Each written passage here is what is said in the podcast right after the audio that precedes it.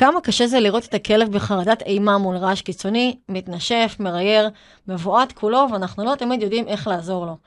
רעשים כמו זיקוקים, יריות, נפצים ושאר רעשים קיצוניים שמפלחים את האוויר הם גורמי חרדה נפוצים לא רק לכלבים רגישים ומורכבים, אלא להרבה כלבים שסף הרגישות שלהם אפילו לא מאוד גבוה.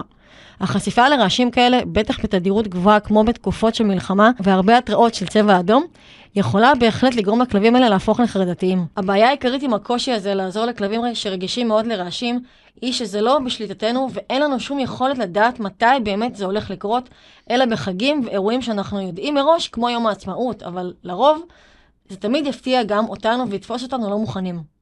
אז איך אפשר לעזור לכלבים החרדתיים האלה, ויותר מכך, איך אפשר להיות מוכנים עד כמה שאפשר. הזמנתי היום לפרק את מני מאייר בפעם השנייה, מטפל רגשי והתנהגותי שכלבים רגישים וחרדתיים זה בדמו, וגם מגדל אחת כזאתי. נדבר על כלבים שחרדים מרעשים, שנכנסים להתקפי חרדה, ואנחנו לא תמיד יכולים לעזור להם. היום בפרק אנחנו הולכים לדבר על איזה הכנה אנחנו יכולים לעשות לקראת רעשים צפויים, כלומר, הרגלה לרעשים ויכולת ניהול יותר טובה כשזה קורה, מה כדאי לעשות כשזה מפתיע אותנו, ואיך באמת אנחנו צריכים לפעול כדי לתת להם כמה שיותר ביטחון ורוגע בסיטואציה. אז בואו נלמד איך לחיות עם כלב רגיש. היי וברוכים הבאים לפודקאסט רגישים על ארבע. פודקאסט הדרכה על איך לחיות עם כלב רגיש, איך להבין יותר לעומק כלבים רגישים ואיך להתמודד עם האתגרים שעולים בחיים המשותפים איתם, במקום של תקשורת והבנה הדדית. אני מאמינה באימון כלבים בגישה הרגישה המבוססת על בניית תקשורת נכונה וחיזוקים חיוביים. מדי שבוע יעלה לדיון אתגר אחר בחיים עם כלב רגיש, דרך שאלה שמטרידה בעלי כלבים רגישים. ביחד נפרק את האתגר ונלמד איך ניתן להתמודד איתו דרך שיתוף פעולה עם הכלב. ועוד כלים פרקטיים שיכולים לעזור לכם בחיים המשותפים יחד. אני הילה מורן, מלווה בעלי כלבים חרדתיים ותוקפניים בתהליכי ליווי התנהגותי ורגשי, אני מנהלת את קבוצת התמיכה לבעלי כלבים רגישים בפייסבוק ומקיימת הדרכות וסדנאות על אימון כלבים בגישה הרגישה. האזנה נעימה. היי מני, מה קורה? היי, מה קורה? היום הגעת פצוע, שכולם ידעו שאתה פצוע. כן, חשוב מאוד שכולם ידעו שאני פצוע, כי הם לא יכולים לראות. הם יראו ביוטיוב. אה, בעצם לא יראו ביוטיוב, כי הקביים בצד. אז אה, מה קורה? בסדר, איך אנחנו שונאים רעשים, אה? וואי, זה נורא. האמת שהגענו למצב אצלנו שאני נבלת לפני מוקה. רק אומרת. קודם כל, את מעלילה גם על הכלבה שלי שהיא חרדתית. היא לא חרדתית, היא עצבנית, זה שונה. אוקיי, והעצבים האלה התחילו ממה? לא מחרדה? לא, מרגישות לרעשים. אה, אוקיי, אז אנחנו בפרק הנכון. אוקיי, היא מתאימה. אבל זה לא בקטע שהיא הולכת להתחבא מתחת לשולחן, היא נכנסת לעצבים. היא לא פחדה בעבר, לפני שהיא נכנסה לעצבים? לא, לא. טוב, אז אני אשנה את הפתיח. לא, הכל טוב, תשאירי. אה, זה הרבה יותר נוח לראות אותם גם כחרדתיים, אפילו אם הם מגיבים. מה, מוקה לא חרדתית? מוקה בוודאי חרדתית. נו, אבל היא מגיבה ברס בן עם או מגיבה? כן, אבל מוקה גם יכולה להיכנס לחרדות, לרעידות, להתכווץ וזה. ומיקי לא? לא. אין אצל תגובות כאלה של פחד. יאללה, מעניין. אוקיי, בסדר, סבבה, לא ידעתי. היא מנערת את הכרית. זה מה שהיא עושה כשהיא מתעצבנת. הייתי בטוחה שהיא דווקא כן מאלה, אז אה, לא נורא אם טעיתי, בסדר, אנחנו... לשכנים יש איזה, בחצר שלהם יש איזה גדר כזאת, ברזל כבדה, וכל ערב שהם סוגרים את זה, זה מטריף אותה. זה עושה מלא מלא רעש, והיא כזה אה, נכנסת לעצבים, ואז היא תופסת את המיטה שלה ומתחילה לנער אותה עם הפה. אה, מעולה. משחרר את הלחץ. כן. פצצה. זאת ההתמודדות שלה. אז מה זה חרדה מרעשים? חוץ מזה שזה דבר שאנחנו הכי שונאים בכלל, כי זה פשוט זוועה. אין, אין, זה לא משהו שאנחנו יכולים להימנע ממנו באמת. תראי, אבל... קודם כל, בדיוק, זה, אני חושב שחלק מהמפתח בדבר הזה זה מה שאת אמרת, שאי אפשר להימנע מזה. כי אנחנו לא מתעסקים בהרבה הרבה חרדות למיניהן, ויש לנו הרבה כלבים שאנחנו מטפלים בהם, נגיד ש... אה, שאולי הם בחרדה בחוץ, אבל כשהם בבית הכל סבבה, ויכולים לישון ופנן והכל. טוב. והפוך. ולפעמים הפוך, ו... ו... ורעשים, אני חושב שזה הגירוי. שהולך אחרינו ורודף אחרינו בכל מקום, שבעצם אי אפשר לברוח ממנו. אה, ואז הרבה פעמים כלבים שהם חרדים מרעשים, ככל שהחרדה יותר אה, קיצונית, ככה הם בעצם לא, אין להם מקום של שקט. נכון. כי הם יכולים להיות חרדים אה, מה, מה, לא יודע, מהתנועה וה, והמכוניות והפיצוצים ולא כל מיני רעשים שיכולים להיות לנו מחוץ לבית. ויכולים להיות חרדים מה, מהשיפוצים שהשכן עושה, או נכון. מכל מיני רעשים לא מזוהים שיש. ואני חושבת שהמפתח הכי חשוב בדבר הזה, שאנחנו חייבים לדבר עליו היום, זה שזה עושה הכללה. מאוד, אה, כאילו, כלב יכול להיות רגיש לרעשים ולהפוך את תוקפן, אשכרה ככה. כן, תראי, הקטע הזה של, אני, אני גם תכף, אני אספר משהו מחווייתי האישית, אה, מהכלבים שלי, לא רק מעבר לזה שראיתי את זה על כל כך הרבה כלבים, אבל הקטע הזה של, אה, שחרדה מרעשים היא בעצם כדור שלג. כי, כי ברגע שהכלב תפס איזושהי טראומה מרעש, יכול להיות שזה היה רעש מאוד ספציפי, והרעש הזה הוא יכול להיות מקושר למצבים מסוימים או מקומות נכון, מסוימים. נכון, בדיוק. אה, ולאט לאט הכלב, בגלל שהוא כבר במצב של חרדה, הוא מתחיל לפחד מרעשים נוספים. ונגיד דוגמה טובה לזה זה כשאנחנו, כשלולה דווקא, הכלבה הנור, הנורמלית שלי, אם אפשר להגיד ככה, זאת שאין לה בעיות והיא חלומו של כל אה, בעל כלב. ממש. היה, היו לה לפני שנתיים, שלוש, לא זוכר בדיוק כמה זמן זה היה. גרנו בצ... בצפון תל אביב, בנווה שרת, ואזור שהיה רווי פיצוצים, משום מה. ויום אחד גם מעבר לזה, רווי בנייה, אה, אני יודעת. איזה בחור אה, חמוד, אלה הם חמודות, החליט לזרוק לידינו אה, שני נפצים. ומאוד מאוד חזקים, ממש כאילו פיצוץ משמעותי. אלה הם חמודות. אלה הם חמודות. מאוד חמודות. עזבי, רמת העצבים שהיה בי באותו רגע, אני יכול עכשיו, אם אני רק משחזר את זה, אני כבר מתחיל להתעצבן. בקיצור, אז מה שקרה אחרי זה, אותו טיול, היא, היא נכנסה, שתיהן נכנסו ללחץ, אבל שוב, ניקי יותר יציבה בקטע הזה, אז היא כאילו עברה את זה אחרי דקה. לא לה, דווקא היה לה קשה. המשכנו בטיול אחרי כמה דקות, יצאנו, עברנו משם, וכאילו סוג של איכשהו עברנו, אבל הרבה פעמים הטראומה, במיוחד מדברים כמו רעשים, זה משהו שאתה רואה לפעמים בדיעבד. זה, נגיד, אה, לא יודע, היה עכשיו יום עצמאות עם זיקוקים מטורפים, אתה יכול לחוות את החרדה ביום, ביום עצמאות הבא. כי אם הכלב עוד איכשהו נכון. הצליח להתמודד עם זה, אבל היה לו סיטואציה קשה, בפעם הבאה זה יציב חזרה את, ה, את האירוע הקשה, ואז הסטרס יהיה יותר אה, גבוה. Mm-hmm. אה, ואז מה שקרה עם לולה זה שבתקופה שאחרי זה פתאום התחלתי לשים לב שהיא, יש אזורים שהיא לא רוצה לעבור, ו, ו, ושוב בגלל שזה היה אה, אזור שיש בו הרבה פעמים נפצים וכל מיני לא יודע זיקוקים וכל מיני פיצוצים, זה לא נתן שקט לטראומה הזאת. זאת אומרת, כל איזה mm. כמה זמן היה איזה משהו שהחזיר אותה. עכשיו, וככל שזה טפח, פתאום זה התחיל לתפוס עוד רעשים, פתאום המולה של אנשים, זה וואו. נהיה משהו מפחיד. היה איזה יום אחד שהלכתי ברחוב, מישהו בבניין שהלכנו לידו, פשוט טרק חלון והיא נבהלה מזה ורצתה לברוח הביתה. ומדובר, וזה ספציפית מדובר על כלבה שלא רגישה לרעשים. היה לי אתמול uh, בשיעור, uh, עבדנו עם הכלבה, הכל סבבה, שמנו את החתול בממ"ד, סגרו את הממ"ד, הכלבה זהו, איבדנו אותה. רק כי סגרנו את הדלת שלנו, לא טרקנו, סגרנו. וואו, אימא'לה. פתחנו, חזרה לעצמה. יש ואקום בממ"ד, אז כשסוגרים יש כמו היא לא, כזה, לא, היא לא בממ"ד, לא, לא, לא, היא בחוץ. לא משנה, אולי שמעת... את הסגירה של ה... כמו סגירה כן? של, יש תמיד כזה רוח, כשאתה סוגר את הדלת של ממ"ד. וואו, תקשיב. יכול להיות שהיא נכנסה ללחץ מזה, היא מקווה שמפחדת מרוח. היא מפחדת מהחיים, בוא זה. אבל הממ"ד היה כאילו, וואו.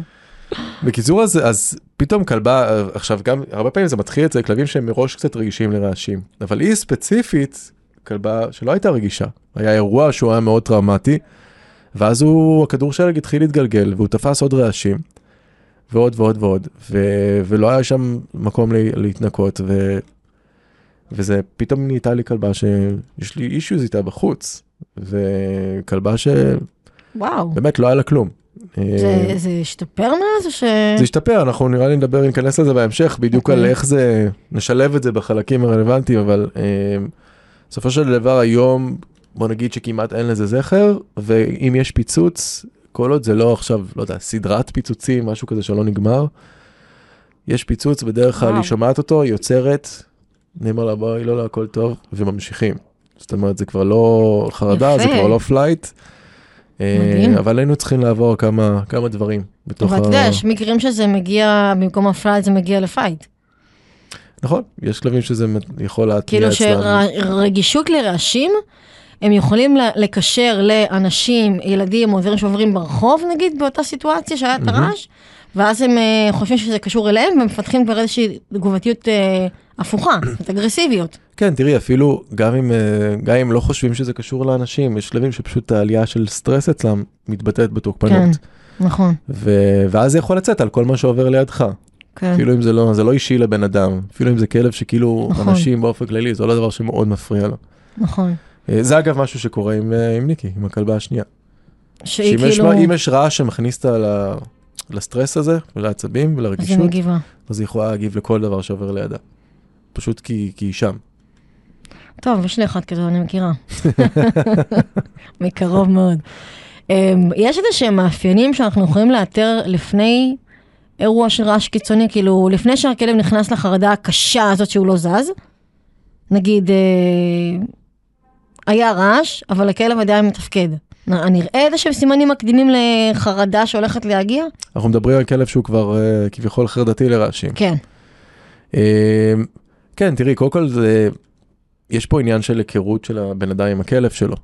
כן. Uh, אם פתאום היה רעש והכלב מתחיל להתנהג מוזר, פשוט בצורה שהיא, שאתה לא מכיר, זה כבר יכול להיות עדות. עכשיו, ההתפתחות של סטרס יש לה איזה שהם שלבים. בתור התחלה, נגיד, uh, uh, נגיד פיצוצים, לפעמים כלב יכול לשרוד פיצוץ אחד, אבל בשני או השלישי הוא כאילו, כבר, כבר די, זהו, כן. אני לא יכול יותר. אז בראשון... אבל גם, בדיוק, בראשון אני כן אראה משהו. אתה רואה אותו פתאום משנה פוזיציה. אם הוא שכב, הוא יקום והוא יתחיל להסתכל לכל הכיוונים, וינסה להבין מאיפה זה בא. יכול להיות שהוא יתחיל קצת להתהלך בבית בחוסר שקט. אמ, אנחנו, בוא נגיד, הם מדברים על מצב ראשוני, לצורך העניין עם הקצה הרחוק של החרדה הסופי הוא ממש רעידות או התכנסות לתוך מקום מאוד קטן, והכלב שהולך ומעלים את עצמו, מה שנקרא. אמ, אז השלבים האלה של, של חוסר שקט, של אה, אי נוחות, כלב בא, הולך, מטייל, חוזר, מנסה להתיישב איפשהו ושוב פעם קם, ממש הרבה הרבה סימנים של אי נוחות, התנשפויות. אם אנחנו רוצים להיכנס לניואנסים יותר קטנים, אז גם אה, אישונים מורחבים, אם אנחנו רוצים להסתכל על הכלב שלנו מקרוב. ובדרך כלל במצב הזה, האלה לכל כיוון. במצב הזה, אם אנחנו רוצים לראות איפה הכלב נמצא, אנחנו כבר מנסים לתקשר איתו. אפשר לנסות לקרוא לכלב, לראות אם הוא בא. אם הכלב בחרדה קיצונית הוא כבר כנראה לא יבוא. לא יבוא, כן. אם עוד איכשהו יש לו איזושהי רמה של קשר ויש מצב שהוא כן יחפש את הקרבה. אתה יודע מה מוקה עושה היום שהיא במצב כזה שיש לנו איזה רעש מפחיד או משאית עברה או טרקטור? הורגת את החתולה? לא, לא, בחוץ, בטיול אני מתכוונת. אוקיי. היא נצמדת אליי. נצמדת אליי, מביאה לי טוסיק, תלטפי עכשיו, תרגיעי אותי, אשכרה. היא גם עושה את זה לחבר, אני רק אומרת. יפה. כן, התקדמנו. אז, אה, אז, אז נגיד אה, קראתי הכלב אליי, אני יכול לראות אם הוא תפקודי, כאילו לנסות לבוא איתי, לזוז איתי, mm-hmm. אני יכול להציע לו משהו לאכול, משהו לשחק, נגיד אם הכלב לא לוקח אוכל, כבר עלינו עוד, נכון, עוד איזשהו לבל. כן. אוקיי? לא בהכרח זה הקצה, אבל עלינו עוד איזשהו לבל. אני רוצה גם להגיד לך, להגיד לך ולמקשיבים שלנו, מאזינים, למאזינים שלנו, אמ, יש מקרים, נגיד, שאתה שומע שהכלב פתאום הפסיק ל- לרצות לצאת לטיול, יותר מפחד. ואז מתחיל לתחקר, ואומרים נכון. לך, לא, וואלה, הכל היה בסדר, לא היה שום דבר, לא היה רעש, לא היה זה, פתאום החליט שהוא לא רוצה לצאת לטיול. עכשיו, בדיעבד, אחרי שאנחנו מדברים פה על רעשים, יכול מאוד להיות שהוא כן חווה איזושהי טראומה יחסית קטנה, שרק אחר כך, ב, כאילו, השלב הבא יהיה שהוא כבר לא ירצה לצאת, כן. אבל אנחנו בכלל לא ערים לזה. הכדור שלג התחיל להתגלגל והם לא היו מודעים אליו. נכון. פשוט, כן. כאילו כלב לא פתאום מפסיק לצאת לטיולים. לא, ותראי, הרבה פעמים בתחקור כן מצליחים לעלות על זה. פתאום אתה מגלה שלפני שבועיים ביום העצמאות הם החליטו לצאת עם הכלב שלהם לטיול. עכשיו הוא איכשהו שרד את זה, תראה, הרבה פעמים אנשים בתוך סיטואציה כזאת, א', או שהם לא, לא מרוכזים בכלב שלהם, נכון. וב', הם לא בהכרח מודעים, גם הם רואים שהכלב שלהם קצת באי נוחות, הם לא מודעים לסימנים, לסימנים כן. ולהשפעה, גם אף אחד לא יכול להיות מודע להשפעה, אתה לא יודע מה יהיה ביום שאחרי או בשבועיים נכון. שאחרי. אז, אז קורה שאנשים מפספסים את, את האירוע עצמו, ואז אם ההתנגדות נגיד לצאת מהבית התחילה כמה שבועות אחרי, יהיה להם כאילו יותר קשה לעשות את הקישור. נכון. יכול להיות שאם זה היה קורה מיד יום אחרי, אז... בדיוק, אז... זה לפעמים בדיוק, זה, זה, יש איזשהו פער בזמנים, ואז אתה כן. כאילו, לא קרה כלום, הכל בסדר. כן, כי תחשבי שהכלב, אה, אה, זה מה שדיברתי מקודם על הקטע של ניקיון, לפעמים, אנחנו אולי עוד ניכנס לזה בהמשך, צריך לתת למערכת להתנקות. עכשיו, אם אתה עברת, היית ביום העצמאות, ועכשיו בימים שאחרי יש בשכונה שלך מלא ילדים שמפוצצים נפצים, אז כל פעם יש הצתה מחדש נכון, של הטראומה הזאת. נכון, זה לא מתנקה לגמרי, לא מתנקה. בדיוק. כי הסטרס. בסופו של דבר, כלבים שלא יוצאים מהבית, אם צריכים להתנקות לאורך זמן, כמה שבועות נגיד, שלא קרה איזה רעש חריג, זה עוזר וזה משפר. Mm-hmm. אבל אם כל הזמן הרעש שם, נגיד כלב שמפחד מרעש של כביש סואן והוא גר ליד כביש סואן, יהיה לו מאוד קשה נכון. בחיים. אז מקרים כאלה של באמת לא רוצים לצאת את הילד, אני קודם כל מנחה, שימו אותו באוטו, צאו לשטח פתוח, זה, זה הכי בטוח. זה לא בטוח, זה גם מה שזה לנפש, שיהיה לכלב קצת... כן, זה מדהים בשבילם. ליהנות, לפרוק. אמ, האם יש שלבים ברמות החרדה שבהם יותר, כאילו, קצת כמו ספים, קצת להיכנס לספים. יש שלבים ברמות, ברמות החרדה שבהם אני יכולה יותר לעזור, או, או שלבים שאני פחות יכולה לעזור? כן, תראי, יש... אפשר, אם נתייחס למה שאמרנו קודם, אז נגיד השלב הראשוני שהכלב קצת נבהל ממשהו, אבל mm-hmm. עדיין אפשר לדבר איתו, לקרוא לו, איכשהו להפעיל אותו, אולי אפילו קצת לתת לו אוכל. שם אני הכי יכול אה, לשנות מצב. לפעמים אה, טוב לשנות סיטואציה. לא יודע אם זה היה משהו בתוך הבית, יש שלבים שיעזור להם לצאת לרחוב. אה, או, או, או הפוך, אה, אחד מהשניים. כן, ו... אם אוקיי, יש הפסקת חשמל נגיד, או רעש חזק, ישר מחפש את הדלת. כן, כן, נכון. זה, זה ספציפית, אגב, אני חושב שאחד הדברים הקשים בבית זה הקטע של פרשנויות, כאילו, כלבים לא יודעים לפרש את הרעשים. נכון. היא בחוץ ויש רעם, היא מכירה את זה. יש ויברציות וזה יותר חזק בבית. בדיוק, ויברציות, ובאמת יש כל מיני דברים קטנים, אפילו שמתי לב אצל כלבים חרדתיים, יש צינורות עוברים. כל הזמן יש רעש של מים, מישהו מוריד את המים אה, קומה מעלייך, שומעים מים עוברים בצינור. עכשיו יש לך כלב שחרדתי מרעשים, הוא שומע רעש, הוא לא יודע לא להסביר אותו, זה, כן. הוא נכנס ללחץ. זה פשוט מתלבש על עוד מלא מלא רעשים. ואז ככה הוא חי בתוך הבית, והוא שומע כל היום רעשים, אנשים הולכים למעלה, אלה מדברים מהקיר ההוא. הוא שומע הכל. והוא... יואו, זה מטורף. אני חייבת ל... זה, זה פשוט... זה אחת הבעיות שבאמת, זה כל כך מאתגר לעזור להם. באמת, אין... סבבה, אז תעשה להם התנאה קלאסית, אבל זה לא באמת, באמת, בסוף, כמו הרעש האמיתי. נכון. במיוחד אם זה זיקוקים, רעמים, דברים שגם עושים להם יותר אה, ויברציות בסביבה. בדיוק, קשה להתחקות על ה... גם על נכון. העוצמה וגם על האפקטים האחרים שרעש עושה. כמו, כמו ויברציות. אז מה אתה כן עושה בפועל, בתכלס? כאילו, אני, אנשים מקשיבים לנו, ולדעתי, אחד הדברים שהכי, השאלות שהכי כאילו אני נתקלת בהם, מה אני עושה ברגע האמת? עכשיו הכלב קפא, כי שם הצבע אדום. תראי, קודם כל, אם אנחנו מדברים על ה... על, ניקח רגע אחורה לרקטה שהכלב עוד מסוגל לתפקד, שם הייתי או, או משנה סיטואציה, או מנסה לקחת את הכלב לדברים שהוא אוהב. אוהב. נגיד לולה, הכלבה הגדולה שלי, אחד הדרכים בהחלמה שלה ברחוב היה משחק. כי משחק זה משהו שהוא מאוד, גם אוכל זה חזק אצלה, אבל משחק זה מפעיל אצלה משהו פנימי. Mm. איזשהו יצר פנימי שהוא מאוד מאוד חזק. ו... אה, כן, אני זוכרת שהיא מתה על משחקים. ואגב, גם בגיל צעיר, כשהייתה בת שלושה ארבעה חודשים והייתה אוכלת הכל מהרצפה, אז טיפלתי בזה, גם בזה טיפלתי ככה. הייתי יוצא איתה לטיולים ומשחק איתה המון. וגם פה, בגלל שהטיולים היו אישיו, אז רציתי להעביר את הפוקוס שלה למשהו אחר, כי היא הייתה יוצאת ובעצם מחכה למשהו שיקרה. מסתכלת מסביב, מנסה להבין כל מיני רעשים מרחוק, את המשמעות ואז שלהם. ואז ניתבת את זה למשחק. כן, לקחתי את כל הפוקוס שלה ואמרתי בוא נשים את זה על משחק. עכשיו, ברמת החרדה שלה בשלבים מסוימים זה היה אפשרי, היו מצבים שלא. Mm-hmm. אז במקומות האלה שעוד הקשיבה לי ועוד באה איתי ועוד עשתה איתי ועוד אולי הייתה לוקחת אוכל, זה היה עוד אפשרי לשחק. עכשיו, שלב הבא של נגיד כלב מסרב לאוכל, או, או אתה מנסה לשחק איתו, הוא מחזיק לך את הצעצוע לשנייה ועוזב, כי, נכון. כי הוא לא יכול להישאר בזה. או אה, חטיפים בכלל, למה לדבר על חטיפים. או אוכל. שם בדרך כלל, אני חושב שהפעולה הראשונה שלי תהיה להתח... להתרחק ממקור ה... כן. הרעש כמה שיותר מהר. ושהכלב, ושאומרים לך שהכלב מושך הביתה. מה, מה אתה אומר? לזרום איתו או לא? אה, אין לזה תשובה אחת. כי mm. צריך להכיר, אני חושב שאתה צריך להכיר את הכלב שלך ואת היכולות שלו. אוקיי. Okay. כי לפעמים יש מושך הביתה, אבל, אבל אני כאילו אנסה לי להחזיר אותו אליי, אקרא לו, אקח אותו למקום קצת יותר שקט, ואולי הוא יצליח להתאושש מזה. אוקיי, אז אני כן אצליח לאושש אותו באיזשהו כן, אזור אחר. ויש מצבים ששוב, בן אדם שחי עם הכלב שלו יום-יום ויוצא איתו לשניים שלושה טיולים ביום, בסופו של דבר אתה כבר לומד את הניואנסים האלה, ואם אתה רואה שיש מצב, אתה רואה אותו עכשיו, אתה אומר אין מצב שהוא חוזר מזה. כי כבר ניסית בעבר לקרוא לו ולמשוך אותו וזה, ואתה מזהה את הסיטואציה, אל תילחם בזה. Okay. אם אתה אוקיי. מזהה את זה כסיטואציה שאוקיי, פה אי אפשר לעזור לו, ללכת הביתה. לא, לא לפחד, אנשים מפחדים כאילו מההשלכות של זה שהכלב מפחד, והם הולכים הביתה. ואז זה מחוזק יענו. נכון, ההשלכות, אה, בואו לא ניכנס בכלל לזה אם זה מחוזק או לא, ההשלכות של להישאר בתוך הסיטואציה, הכלב בכזה חוסר אונים ובחרדה כזאת, הן הרבה יותר גרועות בדיוק. מכל השלכה אחרת שתהיה נכון. לדבר הזה. תסביר למה. בסופו של דבר חוסר אונים בתוך סיטואציה, אה, זה, או, או חרדה ברמה כזאת, זה משהו ש... זה מה שיגרום לכלב לא לרצות לצאת מהבית. הוא פשוט לא ירצה למצוא את עצמו במצב כזה יותר. נכון. אמ, אז אתה בעצם, אתה אומר לי, אי אפשר לדעת באמת מראש האם אני הולך איתו הביתה, או שאני בעצם אה, כן מנסה אולי ללכת לקחת אותו למקום אחר. תראה, אני מעודד אנשים לנסות, לא מיד לוותר, כאילו להגיד לא, זה, אבל גם מצד שני, אנחנו ביחד לומדים, נגיד עם הלקוחות שלי, מנסים ללמוד את הסימנים של להגיד עכשיו די.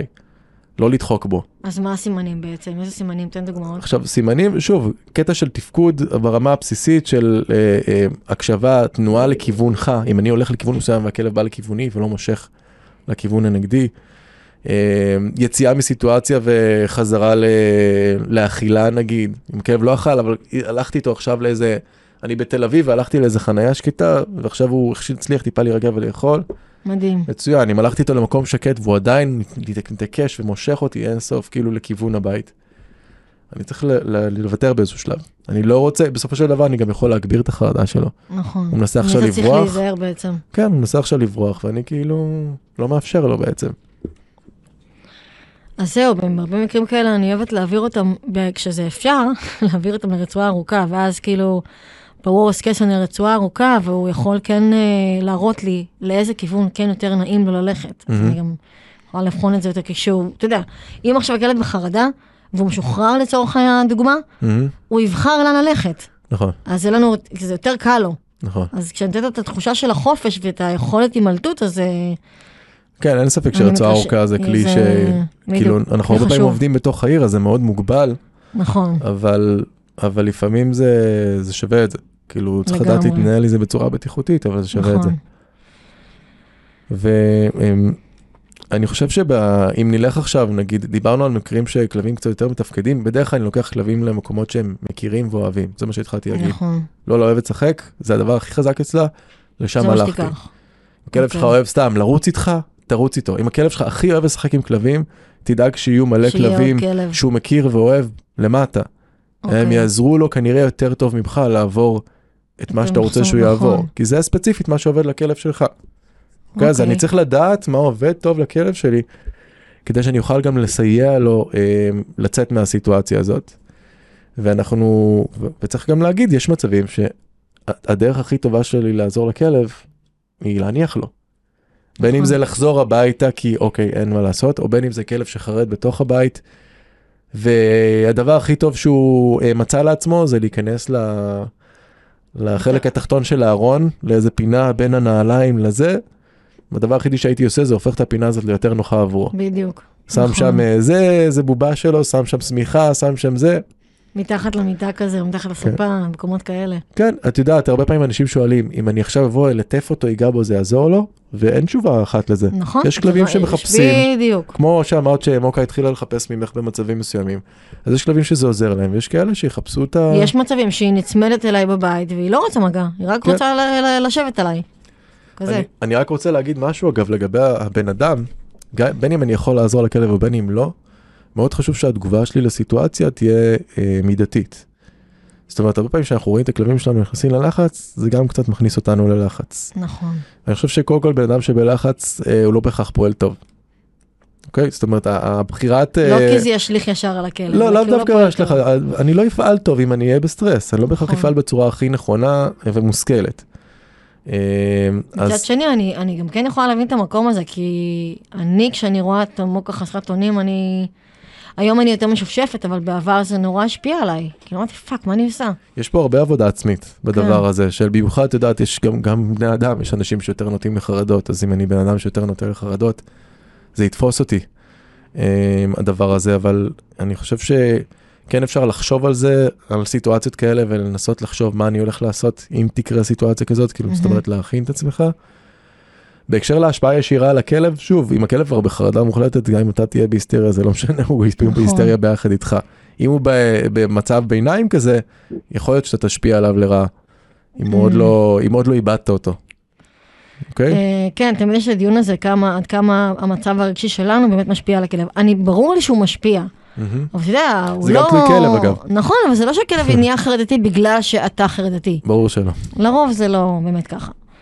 אמ, אבל אני תמיד אומר לאנשים את המשפט של, הכלב שלך מאבד את זה בסיטואציה, צריך שיהיה פה מבוגר אחד אחראי. כאילו מישהו צריך להישאר בשליטה בתוך הסיטואציה כשאחד הצדדים מאבד את זה, נכון. אוקיי? זה, זה נורא חשוב. זה נכון מאוד. אה, אז דיברנו על מה לעשות במצב אה, של רגע האמת ששומעים את הרעש. עכשיו בוא נדבר על אה, מצבים של, באמת של רגרסיה, שהכלב, כמו שדיברנו קודם על, ה, על הכדור שלג הזה, אז עכשיו אנחנו בסדר, אבל פתאום אחרי שהוא כבר נחשף לאיזשהו רעש, כבר טיפה התאושש, ואנחנו ברגרסיה. אה, קודם כל... איך בכלל מזהים שזה רגרסיה? תראה, אני חושב שבן אדם שכבר חווה את הנושא הזה של רעשים, יש יותר סבירות שהוא כבר ישים לב, אם הוא כבר אה, נכנס למודעות. אה, אבל אנחנו נתחיל לראות עוד פעם, תראי, גם אם זה לא מתחיל מסירובים לצאת, זה יתחיל בחוסר רצון לפנות לרחובות מסוימים, או התעקויות, לפעמים בטיול. כלב מסתכל, נתקע, מסתכל עליך בקטע של אני לא בטוח שאני רוצה ללכת לשם. אם אה, בהנחה שהבן אדם מבין את זה. כן, אנחנו מקווים שהוא שמע את הפרק הקודם שלנו. אה, אז, אז רגרסיות זה משהו שהוא, לרוב כשהן קורות אנחנו, הן יהיו, הן יהיו בולטות. זאת אומרת, לרוב אנשים לא יפספסו את זה, יכול להיות שהם יפספסו, אם זה היה משהו הדרגתי, אולי הם יפספסו את השלבים בדרך. ואני חושב שרגרסיה אה, באופן כללי, אם זה משהו שקורה, אני, כשאני רואה שזה קורה לכלב שוב ושוב, נגיד אני בתהליך עם כלב חרדתי, mm-hmm. מתקדמים, רגרסיה. צעד קדימה, שניים אחורה, צעד mm-hmm. קדימה, שניים אחורה. זה אחד האינדיקציות שלי לזה שכלב, אה, שהוא א', או צריך לעבור דירה, או ב', לקחת כדורים. נכון. אה, כשהרבה פעמים הקטע של מעבר דירה, הוא, הוא מתחבר למה שאמרתי על ניקיון. זה לאו דווקא שהוא חייב לעבור לאיזה כפר בצפון, אה, אלא הוא צריך לעבור אולי למקום שבו יש פחות פעילות, אה, נגיד אם זה כביש, אז קצת פחות כבישים סוענים. גם אם זה עדיין בעיר במרכז, אפשר למצוא דברים שהם טיפה יותר אה, נסבלים. ואני חושב שזה דבר מאוד חשוב, כי ה... אגב, הניקיון הזה, אנחנו יכולים לייצר אותו גם אקטיבית. את אמרת מקודם, ללכת להיכנס לאוטו, לנסוע נכון. לשדה פתוח, אז זה, זה חלק מהעניין. יכול להיות שבתקופה כזאת, אני הרבה פחות אצא עם הכלב שלי טיולים, ואני רגע השאיר אותו בחוויית טיול חיובית. נכון, אה, לגמרי. עד שאני ארגיש איזשהו ניקיון אצלו. אבל תגיד לי, ברמה, עכשיו כאילו התחלת תהליך, בוא נדבר שנייה על התהליך עצמו, כי גם הזכרת קודם לפני שהתחלנו להקליט על, על התהליך עצמו, וזה לא בהכרח שאנחנו ישר רצים להתניה קלאסית לרעש, כי זה באמת נורא, זה נורא מורכב. אבל נגיד, יש לי איזושהי תחושה גם מכל השיחות איתך, שרוב העבודה בתהליך כזה היא לא עבודה שהכלב צריך לעשות, אלא עבודה שלנו. בדרך זה בעצם הכלב מתחיל לקבל יותר ביטחון, אם זה בטיול, אם זה בבית, אם זה בנו. כן, תראי, אני בטוח שגם כל הנושא של העבודה עם הכלב דיברת הרבה בהמון פוסט, כאילו, בהמון פרקים שונים. גם אחריך, זה, כן, נכון. כן, כאילו, כל הנושא של רגיעה והתניה לרעשים. תראי, התניה לרעשים, את לוקחת עכשיו, נגיד, כלב שמפחד מהרעש של המזגן, עוד אפשר לעשות את זה. אפשר לעשות. יש דברים שאפשר בדיוק. לחכות. רעמים, קשה לחכות. קשה זיקוקים, לחכות. שוב, אני יכול להפעיל מערכת וזה, אבל... אז אנחנו מדברים רגע על הדברים היותר מורכבים, כי באמת כל דבר רעש קטן וזה, גם אני חושבת שהעלית פוסט עם אה, אה, כלב שהיה לו איזה משהו עם התאורה. אוי, זה ישן, כן. נכון, זה ישן, אבל זה נורא, אני נורא זוכרת את זה, כי זה באמת משהו שאתה כמעט ולא נתקל בזה. נכון, זה היה גם התאורה, אבל יש פה גם איזושהי התנהגות אה, סטרסית של כלבים. אה, בדרך כלל זה כלבים שלא מרגישים נוח בתוך הבית, בין אם זה רעשים כן, או משהו אחר. או של staring, כאילו של בהייה בתקרה. זה אחד מסממני הסטרס הכי mm. בולטים שאני מוצא אצל כלבים כאלו. אוקיי, אוקיי. אז סבבה, זה משהו שבאמת אה, הוא יחסית, אה, עוד איכשהו, כשיש איזשהו רעש בבית, אתה יכול איכשהו לעבוד מולו. אבל אנחנו מדברים על מקרים שבאמת, כמו שאנחנו חווים בישראל, נפצים בפורים, הזיקוקים, כל ההופעות האלה, דברים ששומעים אפילו מרחוק. כן, כאילו... תראי, אנחנו, אני נגיד ביום העצמאות, נשאר עם הכלבים שלי. גם אני, ברור. ביום העצמאות אני יודע שזה יום קשה, אחרי כל עניין הפיצוצים שהיה לנו, ועצם זה שאני בבית ושם מיסוך של רעש וסוגר את החלונות ו... ונמצא שם איתם, אני רואה, ש... אני רואה שקשה ללולה, קשה לה. כן. אבל היא מתמודדת. היא מתמודדת והיא לא צריכה להתמודד עם זה בלעדיי, גם אם אני אפילו לא אקטיבי, אני שם. בסוף יש לך איזה חרדתית אחת, גם אם זה לא ניקי. הנה, כן. הגענו לזה, לא לה. לא, אבל, אבל באמת היא מתמודדת טוב, כאילו... היא לא מההארדקור, בסדר. זה לא ממשיך איתה ביום שאחרי. כן. יהיה קשה באותו יום, זהו, עזבנו. אז מה אתה עושה בתהליך כזה שיש לך עכשיו כלב חרדתי? אתה גם עובד המון עם חרדתיים, אני יודעת את זה. אה, עכשיו הכלב כאילו, נניח, לא יוצא לטיולים. היה רעש חזק, איך מחזירים את הביטחון בטיול? תראי, אנחנו, קודם כל אנחנו תמיד במקרים של בעיות התנהגות, אחד הדברים הראשונים שאנחנו בדרך כלל פונים אליהם זה עבודה על הקשר. נכון. הקשר בין הבעלים שנפגע לפעמים מתוך דברים כאלו, אה, קשר והבנה, אנחנו רוצים שהבן אדם יבין מאוד טוב את הכלב. ו...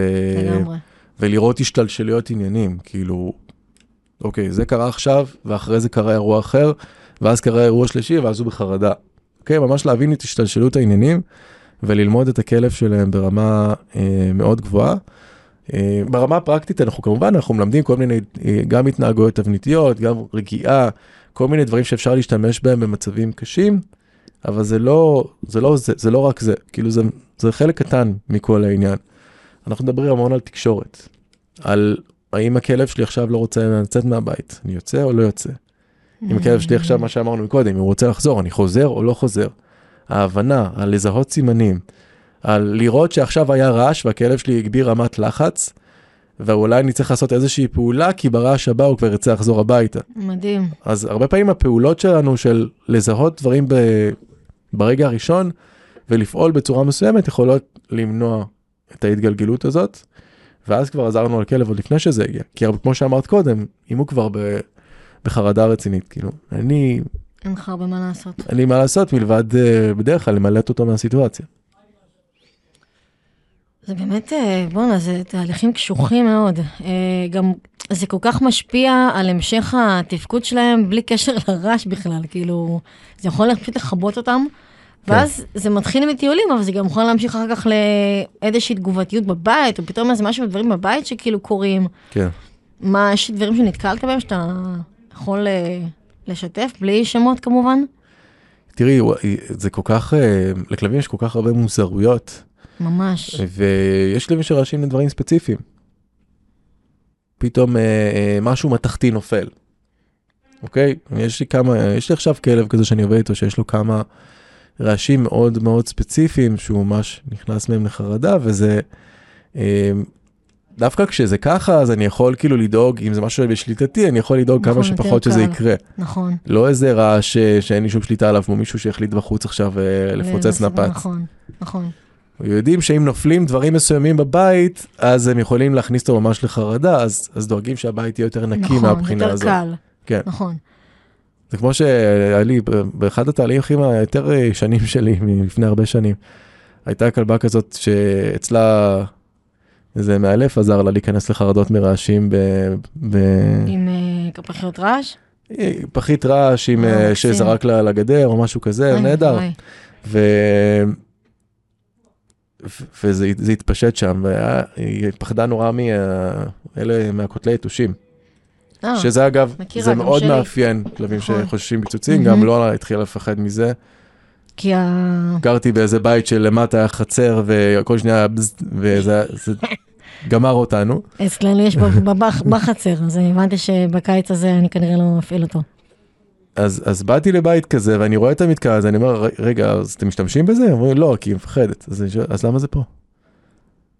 כי היא את זה כבר. למה זה פה? כן, כאילו, היא יודעת מה זה, למה זה צריך להיות בתוך הבית? למה צריך להיות משהו בתוך הבית שהקבל כל כך מפחד ממנו? אבל אתה יכול להרגיל לדבר הזה, למכשיר הזה נגיד? כי זה בעיה נפוצה מאוד. ספק, ספק, כן. ספק נורא תלוי ברמה. יכול להיות שכן, אבל אם כלב שומע זץ אחד ונכנס לרעידות, אין, אין עם מי לעבוד. זה... Okay. אפשר לנסות, אבל כאילו זה ריסקי בקטע של אני עכשיו מחמיר את זה. וואו. אמ, קשה לך, אני מרגיש. כן, אני מנסה, אני מנסה בתוך הכל התוהו הזה, לחשוב לאן לכוון את ה... אגב, זה, זה בדיוק, אה, אני חושב שזה אחד הדברים שהכי קשים גם לאנשים, לנו, וגם למאלפים, שעבודה עם חרדות היא פשוט תוהו ובוהו. אין לך שום... אתה סדר, לא יכול לעבוד עם שום צפי. היגיון. בדיוק. אז דבר על, דבר על זה, כי זה משהו שחשוב שאנשים ידעו אותו, כי זה לא... זה לא באמת לקרוא למאלף ולעשות כמה תרגילים וזהו.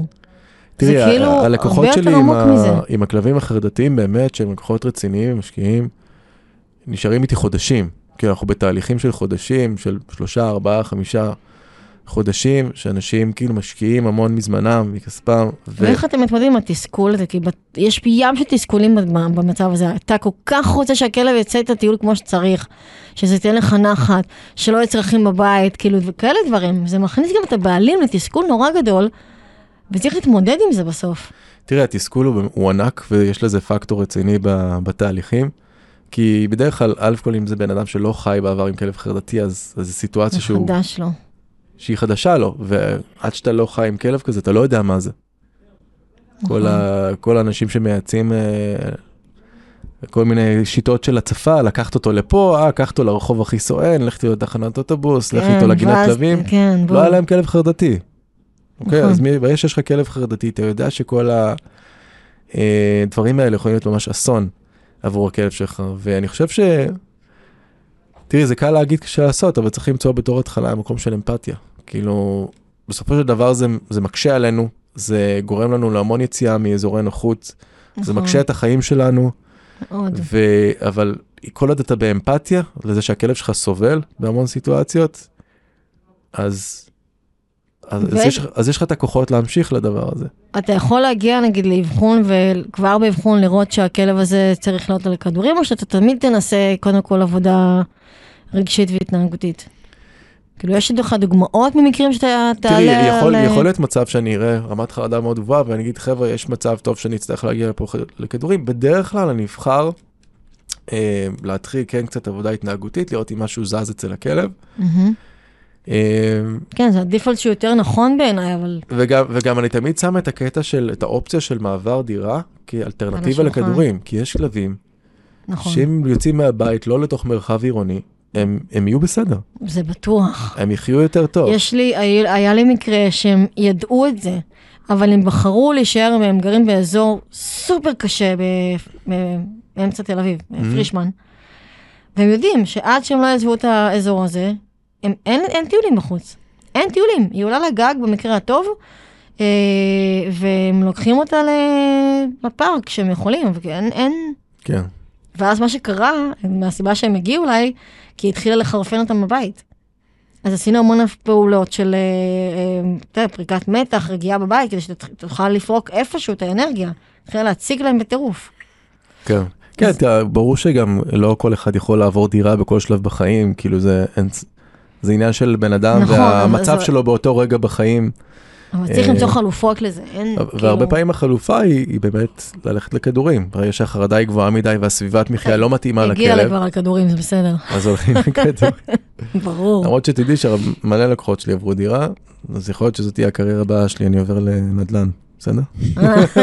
מגניב, אנחנו נדבר. אה, לא, כבר היו לו כדורים, ו- ובתחילת התהליך הם רצו להוריד את המינון של אחד הכדורים, ואני אמרתי להם, אל תעיזו להוריד, כי אני ראיתי שכן יש לכלבה יכולות עם הכדור הזה, הם הורידו, ואני לא אגיד לך איזה רגרסיה הייתה להם. הם חזרו כמובן לכדור, אבל הייתה להם כן. רגרסיה, אמרו כאילו, לא הכרנו, הכלבה ככה בחיים לא הייתה. כאילו לא רק שזה חזר אחורה, זה חזר אחורה לפני שהם בכלל התחילו לעבוד, כאילו משהו... כן, תראי, כאילו התחלנו את כל ההתגלגלות הזאת של מה שדיברנו עכשיו מהקטע של רגרסיות בסופו של דבר. נכון. ואני כאילו, יש לי מה שנקרא מדד שהמצאתי לעצמי, שנקרא מדד שבירות, אוקיי? מדד שבירות. כמה הכלב שביר. עכשיו, אוקיי. מה זה כלב שביר? כלב שביר זה כלב שהדלקת את המזגן ועכשיו הוא לא רוצה להיכנס הביתה. זה כלב שביר. אלה כלבים כן. וואו. שאני בדרך כלל אלך איתם ל... ל... לכדורים. כי אני רואה נכון. שכל פיפס קטן יכול כאילו לפרק אותם לגורמים. ו... ואם זה כלב שאין לו אופציה לעבור. לסביבה שהיא יותר קלה עבורו, מהמם. אמ, אז, אז אנחנו נלך לקטע הזה. אגב, אולי את יודעת, יש אנשים ששומעים את זה, אומרים, מה הוא חי בסרט, מי יעבור דירה? יש, אני. יש המון, יש המון עניין של, אה, דיברנו על, ה, על הכדור שלג והכל. הקטע הזה של uh, צמצום גירויים לעומת ריבוי גירויים הוא, הוא מדהים בכמה שהוא מאפשר החלמה לכלב. כי הרבה, ממש. כי הרי הרבה דברים ממה שהכלב חווה הם חלק מהכדור שלג שנדבק בדרך. נכון. זה לא דברים שהוא באמת פחד מהם. אז פתאום כשאת עוברת לסביבה כפרית, פתאום הכלב יכול להתמודד עם זה שאנשים הולכים באזור שלו. ממש, פתאום זה לא כזה אישיו, כאילו זה לא... זה ממש ככה. כי זה לא עוד משהו שנוסף על 17 אלף דברים אחרים. נכון. ואז הוא יכול ללמוד להתמודד עם כל מיני דברים ש... שכאילו היו קשים. אז אתה אומר או לעבור דירה או לעלות לכדורים. יפה. כן, אם אנחנו מדברים על, ה... על המצבים הקשים, כן, וגם כדורים, כאילו, תראי, יש, כלבים, יש לי כלבים שזה עשה להם פלאים, פלאים, פלאים, ויש כלבים שזה... חירפן אתם אומרת, נכון? לא, לא, לא בהכרח חירפן, פשוט לא... לא, לא או עזר. חירפן או לא, או לא עזר. או לא עזר. אז יש פה עניין של... נכון. אינדיבידואל. ברור. בסופו של דבר, יש לנו גם את היכולת, מקודם אמרתי, הקטע של אה, לצאת, מ, לצאת מאזור הנוחות. לצאת מאזור הנוחות זה אם יש לי כלב עכשיו שאני לא יכול לצאת לטיולים, זה ייכנס לאוטו, פעם, נכון. פעמיים, שלוש, ארבע, חמש, לגמרי, עשר, כמה פעמים שאני יכול נכון. בשבוע, לקום בחמש בבוקר לעשות טיול, לצאת ב-12 או ב-1 בלילה לטיול, מה שעוזר לכלב. נכון, זה לא, זה לא שאם אני עכשיו אה, אאלץ אותו לצאת... אה, ברחוב סואן בשעה אה, עמוסה כל יום ונתעקש על זה, בסופו של דבר הוא יתרגל. נכון. כי מרמה מסוימת זה לא עובד ככה. בדיוק. יש לי uh, עוד שאלה שעלתה לי, כי אני חושבת שיש קשר, אבל תגיד לי מה אתה חושב. האם נתקלת במצבים שיש, גילית שיש קשר לחרדה מרעשים שפתאום מופיע לאיזשהו משהו פיזי? אה, תראי, קודם כל יש קצת, אה, יש קצת מחקר על הדבר הזה, על הקשר בין, אה, אה, בין, בין רגישות לרעש, לאו דווקא חרדות, רגישות לרעש לכאב. כי בסופו של דבר רעש, הרבה פעמים מה שהוא עושה, הוא מייצר תגובת בהלה. התגובה הזאת שאתה פתאום קופץ ממשהו, כן. יכולה להעביר כאב בכל הגוף. וואו. ו, וזה מסוג הדברים שיכולים לקרות, נגיד, לכלב בסיטואציה כזאת. עכשיו, אם כלב כאוב, מן הסתם, כל, הכל יותר חמור. כאילו, כשכלב לא מרגיש טוב, או משהו מפריע לו, או משהו זה, בדרך כלל זה יחמיר. אז לצורך העניין, הגעת ללקוחות, לכלב שפתאום out of the blue התחיל לפחד אה, לצאת החוצה, נגיד. ועל פניו, מכל המחקר שעשית, אין, לא היה איזה משהו באמת אה, משמעותי שיכול לגרום לכזה מצב. תשלח אותו לבדיקה רפואית בתור התחלה? תראה, אני בדרך כלל סומך על העיניים שלי בדברים האלה, לא ככה סתם על, עיוור. אם אני רואה משהו בהליכה, בישיבה כן, של הכלב, בהתנהלות... כן, אבל לא תמיד אתה רואה. אם זה בטן, אתה לא תמיד רואה. בטח, לא, כאילו, על ההתחלה אתה רואה? כן, תראה, אני, אני בדרך כלל, אה, אלא אם כן אני רואה משהו מאוד מובחן, אני אישית מעדיף להתמקד בתהליך ההתנהגותי. אם יש mm-hmm. איזשהו חשד, אני יכול להציע את זה ללקוחות, כן. זה כבר עניין שלהם, אם עושים את זה או לא. ו- ובאמת בהרבה מקרים יצאו, יצאו דברים. כן, אני אה, זוכרת שסיפרת כמה. אה, הנה, אתן לך דוגמה עכשיו. יש לי איזה כלב שאני עובד איתו, שעליו אני יודע שיש לו אישוז עם הבטן. אוקיי. אוקיי? לא כאבים אורתופדיים או משהו כזה. יש לו אישוז עם הבטן, ובגלל שכבר חווינו את זה כמה פעמים, בעבר לא היינו בטוחים, כל פעם שיש לו איזשהו עניין עם הבטן, עכשיו הוא פתאום הפסיק לאכול ארוחות בוקר. ופתאום נהיה לו קצת, הוא היה כלב שאוכל בהגזמה וכאילו אף פעם לא שבע. אה, וואו. ופתאום הוא נהיה כזה, לא בא לו לאכול את האוכל. אמ, ויש שם איזה עניין עם רעשים גם? אז חיברתי את זה עם עוד כמה דברים שראיתי אצלו, אי שקט בבית. Mm-hmm. אני יושב אצלם, הוא הולך, קם, חוזר, נושך אותי קצת, הולך, נשכב פה, מרים איזה חפץ, מתחיל להתעסק איתו, הולך להציץ, מושך עלה. אני רואה כלב שמתנהל באי נוחות. ואז במקביל הם דיווחו על המון, הרבה יותר נביחות על הדלת, הרבה יותר נביחות על אנשים שנכנסים. כאילו כל הדברים שיש אצלו, ברמה מסוימת, שעבדנו עליהם וגם נורא השתפרו, בום, תפסו החמרה. ופה, עם הכלב הזה שאני כבר מכיר אותו ועברתי איתו את הלופ הזה, זה פעמיים או שלוש לפחות, אני קודם כל שולח אותם לטפל בבטן. הם יודעים כבר לעבוד על הדברים האלו, אבל זה לא אוקיי. העניין, יש פה משהו שהצית את הרגישות הזאת. אז אה, לפני שבוע היה לי מקרה של לקוחות מלפני שנים, כאילו כבר מזמן סיימנו לעבוד חרדתית, אה, חרדת אישה, שם אורחים וזה, גם חרדה מרעשים, ואמרו לי שהתחילה להעיר אותם בלילה. היא ישנה אותם במיטה, היא ירדה במיטה, קפצה, העירה אותם, בסוף הצליחה לחזור לישון. אמרתי לה, תשמעו, בואו, בואו נתחיל ממשהו פיזי, או אם אתם אה, יכולים לשים לב אם יש, לא, סטטי הכל כאילו, זה, הם סופר.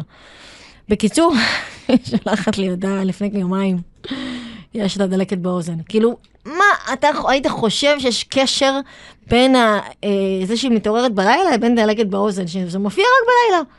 כאילו במהלך היום היא כנראה הצליחה להתמודד עם זה, ובלילה אה, היה שם איזשהו קושי. כל המערכות אה, אה, רדומות, אז פתאום אולי זה יותר אה, מציק. כן. והכל שקט. אז טיפלו בדלקת באוזן, זהו, כאילו זה היה הסיפור. כן. יכול להיות גם שהיו סימנים של אי נוחות במהלך היום, פשוט היה קל יותר לפספס אותם. נכון, או בדיוק. או לקשר אותם לדברים אחרים. הם היו קטנים יותר אולי, לא סתם משהו קיצוני כנראה. כן. אז תמיד, כאילו, יש מקרים שבאמת אה, הם עושים קישורים לדברים שאנחנו לא תמיד נבין אותם. נכון. ובסוף יש איזשהו משהו שהוא פיזי, שכמובן שטחנו גם את הנושא הזה בפודקאסט הזה, אבל אה, אני כן יודעת שכאילו נתקלתי במקרים שבאמת ראיתי שיש קשר בין האי נוחות לבטן לרגישות לרעשים שפתאום צצה. או נגיד אה, ברעשים, אה, רגישות לרעשים שהתפתחה בגיל מבוגר יותר. מן הסתם זה הסיפור של החושים שמשתנה. תראי, ניקי, הכלבה הקטנה שלי, אה, שאמרנו בהתחלה שהיא סופר רגישה לרעשים, היא עם בעיה מולדת באגן. עכשיו, זה קשור או לא? לא יודע. אבל... אני, אני מנחשת שכן. אבל עוד אחד לסטטיסטיקה.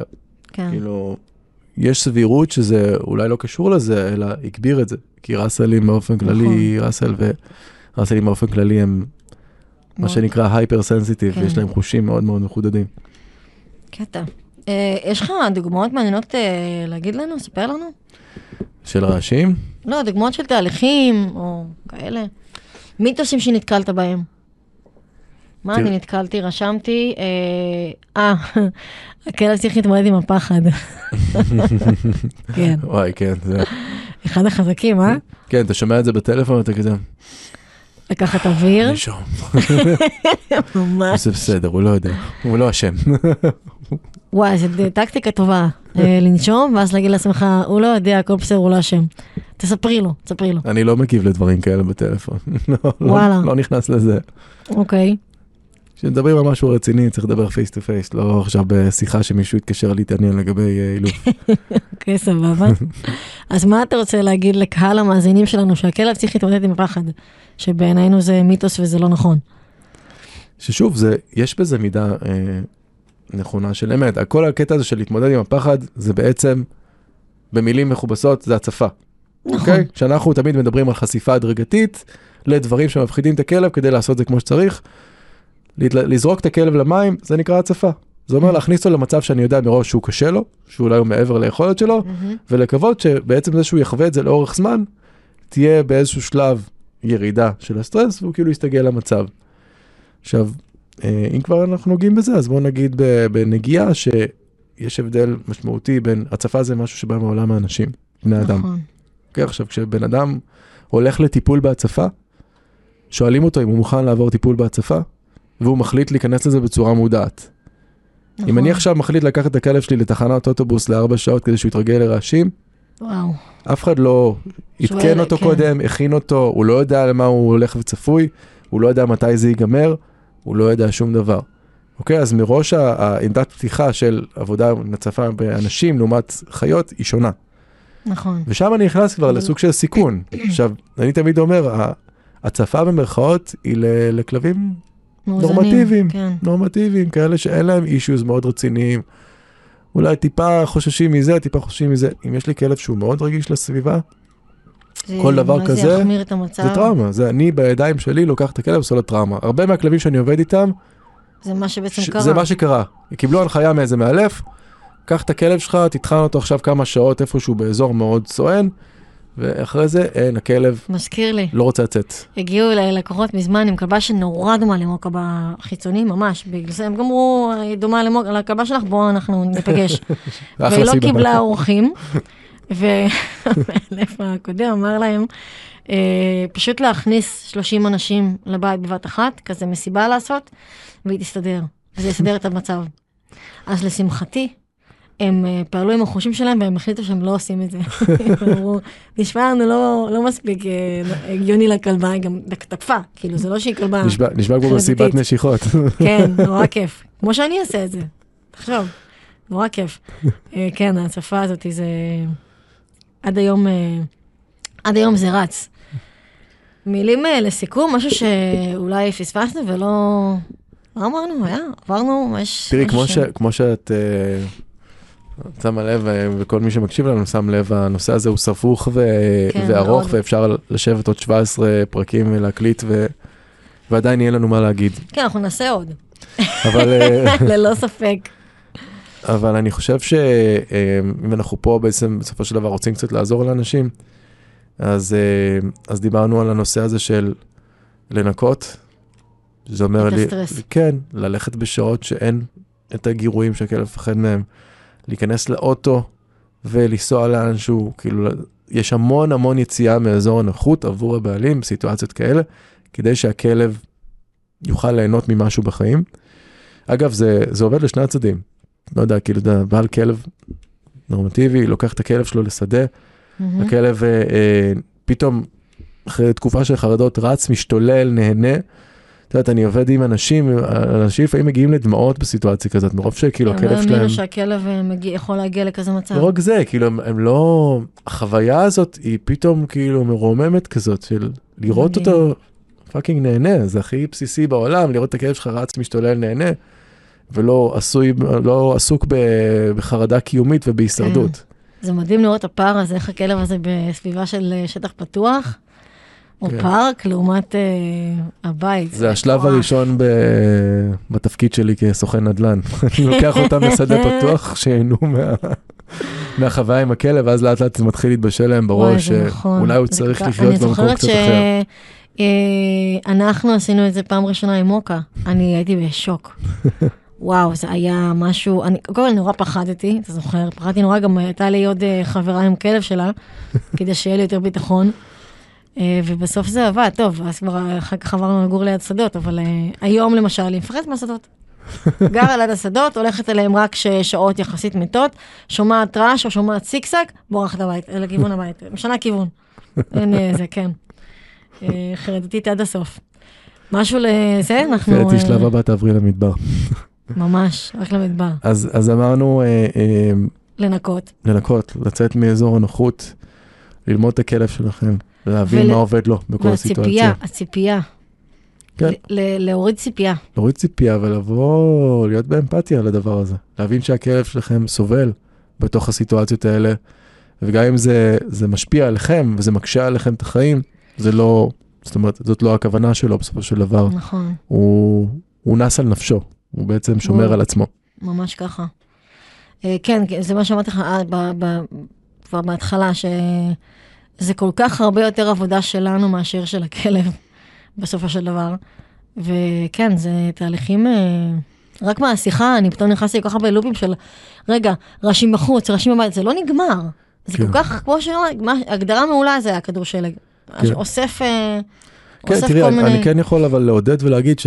אנשים שמתמידים, נגיד לקוחות שלי שהתמידו איתי לאורך זמן ולא נשברו מכל רגרסיה והמשיכו והמשיכו וניסו עוד ועוד טיפול ועוד זה ושכאילו לא, מת, לא נותנים לשום דבר לשבור אותם, בסוף הם משיגים משהו, איזשהו שיפור.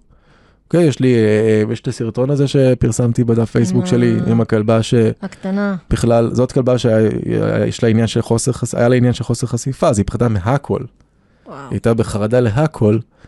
והיא עשתה את הקפיצה הזאת. יש כלב של, אה, אה, עם תהליך מאוד ארוך שהיה מעליו פיצוץ של עמוד חשמל. יו. שהוא היה גם ככה כלב קצת פחדני כזה, וזה דחף אותו מעבר לקצה, והוא לא רצה לצאת. ו... והוא יוצא היום, הוא אה. יוצא, הוא יוצא, הוא יוצא לכל הטיולים, הוא הולך לפארק, הוא הולך לגינת כלבים, הוא במקום של, כאילו אם הוא היה ב... ב... באפס, הוא ב-80-90 אחוז. מדהים. ממש מדהים. זאת אומרת, זה, זה, זה קיים, האופציה קיימת להצליח להתקדם. אז, נכון, אה, זה מדהים. אין דיאט, זה באמת תהליכים שיותר מורכבים, ואולי אולי אני, אני לא יוצאת מפה עם אה, איזושהי בשורה של אופטימיות אה, גמורה, אבל זה באמת דורש מאיתנו הרבה באמת התמדה ו... ויכולת והבנה שזה הבנה. באמת מורכב. את הקושי של כלבים עם רעשים, זה באמת חרדות מורכבות. אפשרי, אפשר לטפל בזה, אתם צריכים באמת לדעת שאתם נכנסים למסע. תראי, ברגע שגם אם הכלב, אנחנו לא יכולים לשנות את היותו חרדתי. נכון. אוקיי, אז, אבל אם אני מבין אותו יותר טוב, ויודע איך להגיב לכל סיטואציה בצורה הכי טובה שאפשר, היא לא תהיה מושלמת, אבל הכי טובה עבורו, זה כבר המון. נכון, זה המון בשביל הכלב, זה נכון. המון. זה מדהים. לא, כי אתה יודע, אני גם חוזרת שוב לקטע של הציפיות של, שלנו, מהתהליך הזה של בואו נלמד אותו וזה שהוא לא יפחד. זה... אני חושבת שנגיד כמאלפת, כמי שמלווה את התהליכים האלה, אתה בטח גם מרגיש את זה, החלק של ההסברה כאן הוא, הוא המאתגר. כן. של להסביר את, שנייה, תנשמו. כן. אה, תשנו את כן. החיים. כן, כן, זה ריצה למרחקים הדבר הזה, ואני לא חושב, לא, אני לא חושב שלא כולם בנויים לזה. כאילו ראיתי את זה בעבודה שלי. כמו שאמרת גם uh, בפרק 100 uh, אצל גיא, um, אתה, בניגוד לריאקטיבית או תוקפנות או חרדת נטישה או כאלה, אתה לא יודע באמת אין לך... אמ, אין לי איזה צפי. אין לך צפי, בדיוק, אתה לא יודע מה... כן, יש לי כלבים שיטוסו לך בהתקדמות אחרי שבועיים, ויש כאלה שאתה נכון. זז כמו צו, כאילו חודש אחרי חודש. ופתאום יש לך איזה... כן. פתאום איזה בום, כן. כן, מדהים. אה, אני יכולה להגיד רק על מוקה שברגע שעברנו למושב פעם ראשונה, פתאום ראיתי כלבה ששמחה לעבוד, ורואה אנשים, וחוזרת אליי, וואו, זה היה מטורף, אוכלת. פתאום היא אכלה. הורדתי לה, ניקיתי. ניקית, כן. ניקיתי. טוב, אז תודה רבה. וואי, איזה פרק, כאילו, אני לא... הוא לא נגמר. קצת מעוררת. קצת מעוררת, כן, לגמרי, הכנה טובה לפרק הבא. אה, תודה שבאת, אנחנו כנראה ניפגש שוב, אני עושה לכם הכנה, כנראה שנפגוש שוב את מני. ויאללה, ניפגש בפרק הבא. תודה. ביי. ביי. תודה רבה שהאזנתם. אני הייתי אלה מורן, ואם מצאתם את התוכן הזה מועיל ומעניין, שתפו אותו כדי שעוד בעלי כלבים יקבלו ערך ויצליחו לשפר את החיים שלהם עם הכלב הרגיש. אפשר לשמוע את הפודקאסט בספוטיפיי, אפל פודקאסט, גוגל פודקאסט ובכל אפליקציות ופודקאסטים. אם יש לכם נושא בוער שתרצו שאדבר עליו, מוזמנים לכתוב לי במייל, בפייסבוק, באתר שלי או באינסטגרם, כל הפרטים ממש פה למטה. תודה שוב, ונשתמע בשבוע הבא עם פרק חדש. thank you